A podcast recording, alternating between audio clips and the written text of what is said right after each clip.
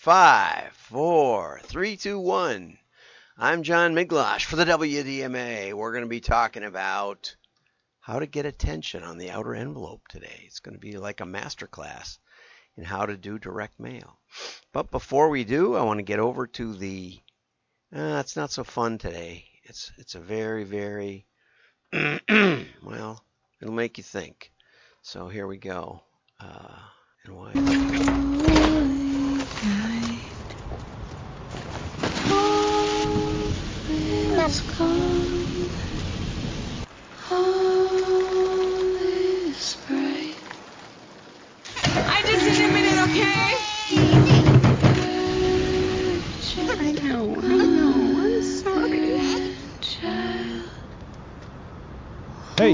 Can't stay here. Okay.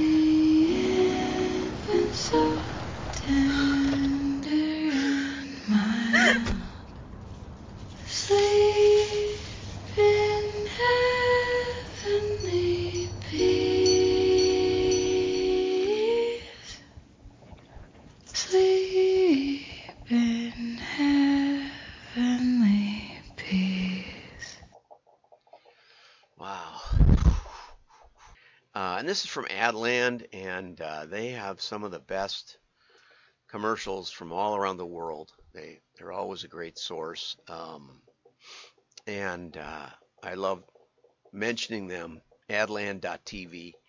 Uh, Åsk always responds to my messages. She runs it all. She's I had an error come up a couple days ago. She said, "Well, I've been doing eight months of programming on the site, and she has like all the Super Bowl commercials." Somebody asked me the other day, "Where do I get these commercials?" Some of them are very powerful. This one really is, and uh, it's about a displaced family. Wow, and uh, eviction rates are up 50% compared to before the pandemic. And uh, they, Elizabeth says, Elizabeth Stewart says, we strove to create something both artistic and impactful. The idea of juxtaposing the beautiful but haunting a cappella rendition of Silent Night against footage of a night that was very much not silent or peaceful. I hope people feel its impact as much as I do. They said that they'd made a major pivot from uh, major pivot. Live streaming is hard, you know, from vignettes and documentaries, mini documentaries, to something where they could tell a story. And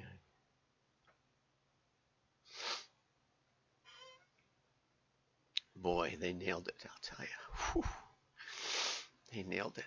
So anyway, uh, you know, I heard a, I was on a panel yesterday and we were talking about marketing and whether marketing had value. Sometimes it really tells stories that need to be told. And so I commend that one. And now, because, uh, you know, Ron, Ron Davis does a lot of he does a lot for rescue missions around the country, which is a similar thing um, with mail. So we're going to get into direct mail. And this is from Jeff Tarran. Uh, how do you get your mail open? And of course, there's lots of ways. Um, but this is one of the best articles I've ever read for just triggering ideas of what you can test, right? I never, I would never be arrogant enough to say that this will work or that will work. You know, I'm I'm pretty good about saying if I don't think it will work. if it absolutely won't work, I can tell. But you know, whether you put submit on the button or pay now or something, you know, shopping cart, I can't tell. And and those can be 20% difference in cart abandonment or you know in in in in, in actually completing your order. So it's important to keep in mind that all these all these options, you know, some of them have a higher cost, some of them don't, but it's really important that you can think about the variety. And this is why this is one of the best articles I've ever seen. And I'm sure you can buy Bob Stone's book, which is about that thick, and he'll probably have the same stuff. But it's boiled down so nicely by Jeff Tarran over at Gunderson Direct. Uh, and Jeff starts out, we develop hundreds of, of direct mail packages each year for our clients. and they test. And if their clients would tell them more, they would even get better at it. Um, you know, not all not all you clients make it easy on us. Uh, if you don't share your back end data, and you know you want to keep those secrets, but your agency may be able to execute better if they know what's going on. I used to sit down with my with my creative team when we were building two catalogs a month plus a plus a general catalog. So, uh, and I would show them how one layout seemed to do better than another, and ask how we could test it, or how one product would do better than another, and how we could make that bigger, or how we could change the layouts.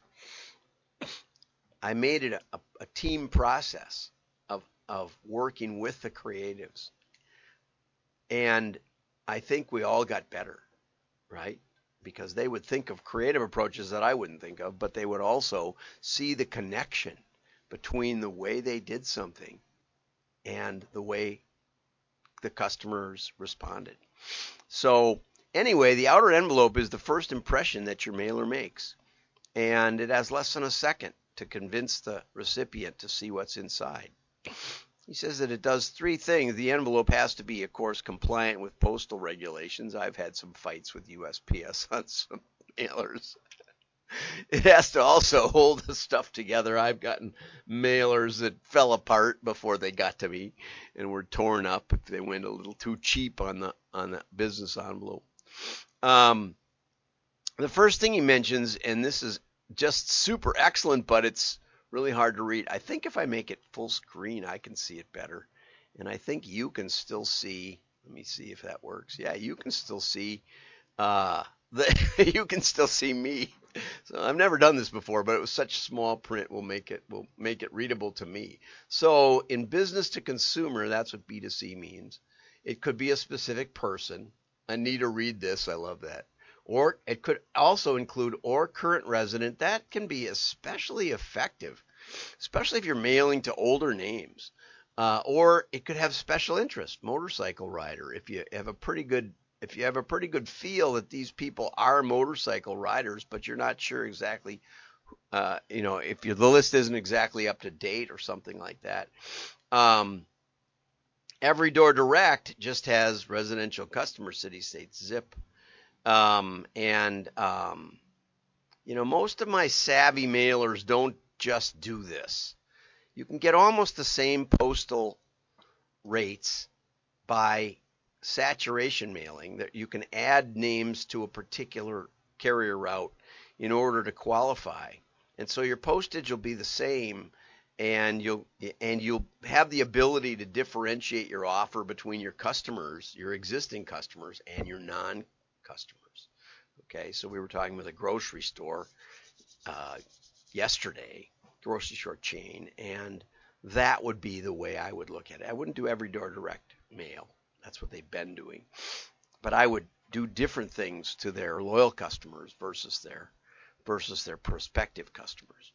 Uh, in B2B, it's a whole different kettle of fish. You know, you might want to go with an individual name, but too often, you know, uh, one of my clients, we called the people that hadn't bought yet in first quarter that had been the top customers in the previous year, and about 40% of them said that the reason was that the person that person wasn't making that decision anymore. They were still at the company. They'd changed responsibilities, and so um, sometimes the title, especially if the, if it's a if it's an account that hasn't bought from you in a couple of years, that's a an excellent way to to reconnect with your your list. Now, of course, if they're valuable enough, you should pick up the phone or do something else, up the ante a little bit.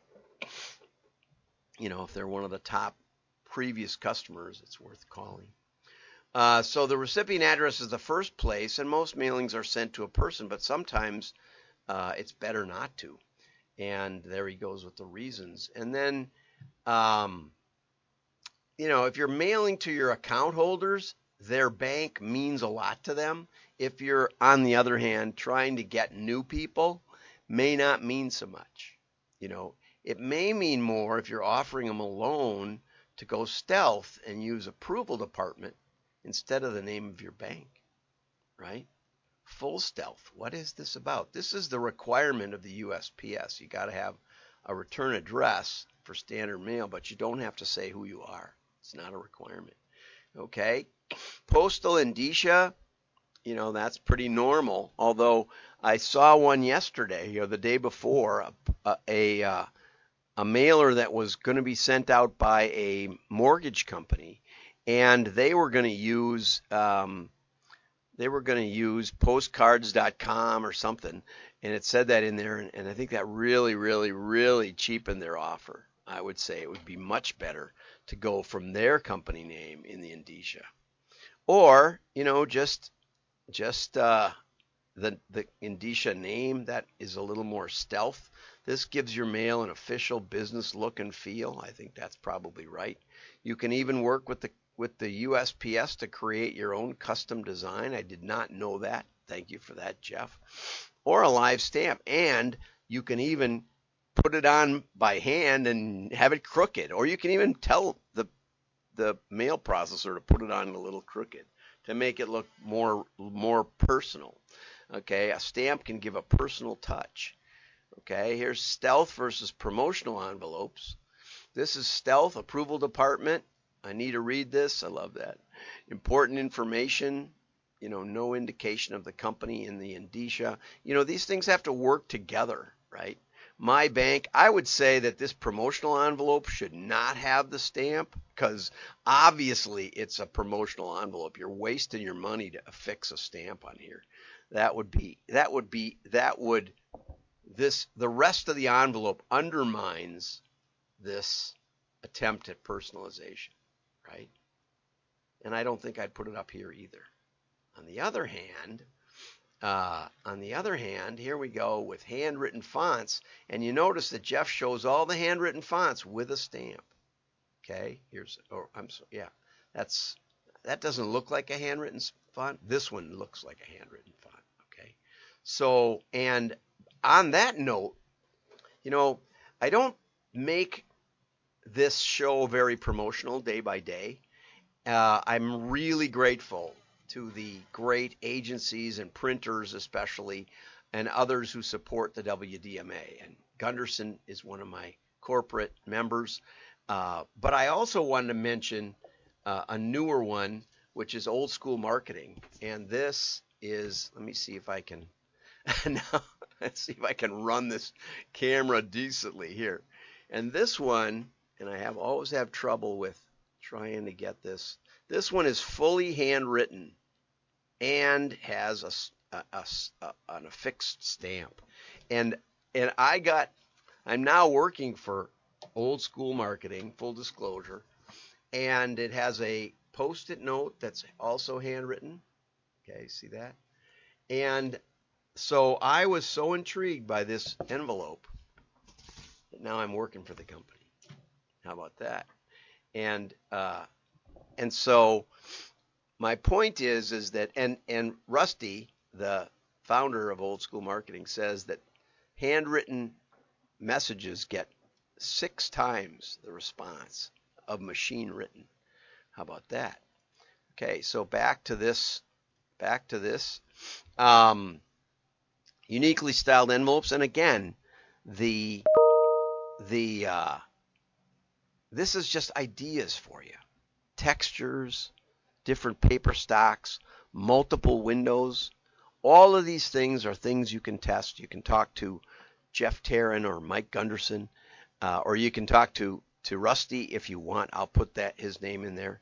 Um, it says that Gunderson has seen handwritten handwriting fonts boost response, and um, you can actually make your own handwritten font if you have decent handwriting. Uh, that I would say would be a, a, uh, a middle ground test It would be easy to test, but um, you know, always A/B split this, right? So the the thing I promised my my uh, book club, my business book club, was that I would talk about what I do. You know, not only do I search the world for crazy commercials and work with some of the best direct marketing agencies and printers in the country, and I mention them regularly. Uh, my engagement on LinkedIn is up 1700% right now, 1700%. So thank you for resharing this. And thank you for those who support it. I also am available as a fractional CMO. Um, I also just look at mailing pieces. If you send me something that you think you maybe it's your control piece and you'd like some ideas on what else you could do, or maybe you're thinking of direct mail and you'd like to spend an hour. Um, my initial offer is join the WDMA and I'll look at your piece I'll, I'll talk to you for a while. That seems like a fair deal. It's way below my regular hourly rate. So give me a call. Thanks you, thank you, David Foley, for having me put my phone number in every day. It's right behind me here. I will answer if I'm here. You know, you can call me now and you could see if it actually works. That'd be funny. Uh, but again, thank you for the support. Uh, and I think that, up, oh, somebody's calling. Let's see who it is.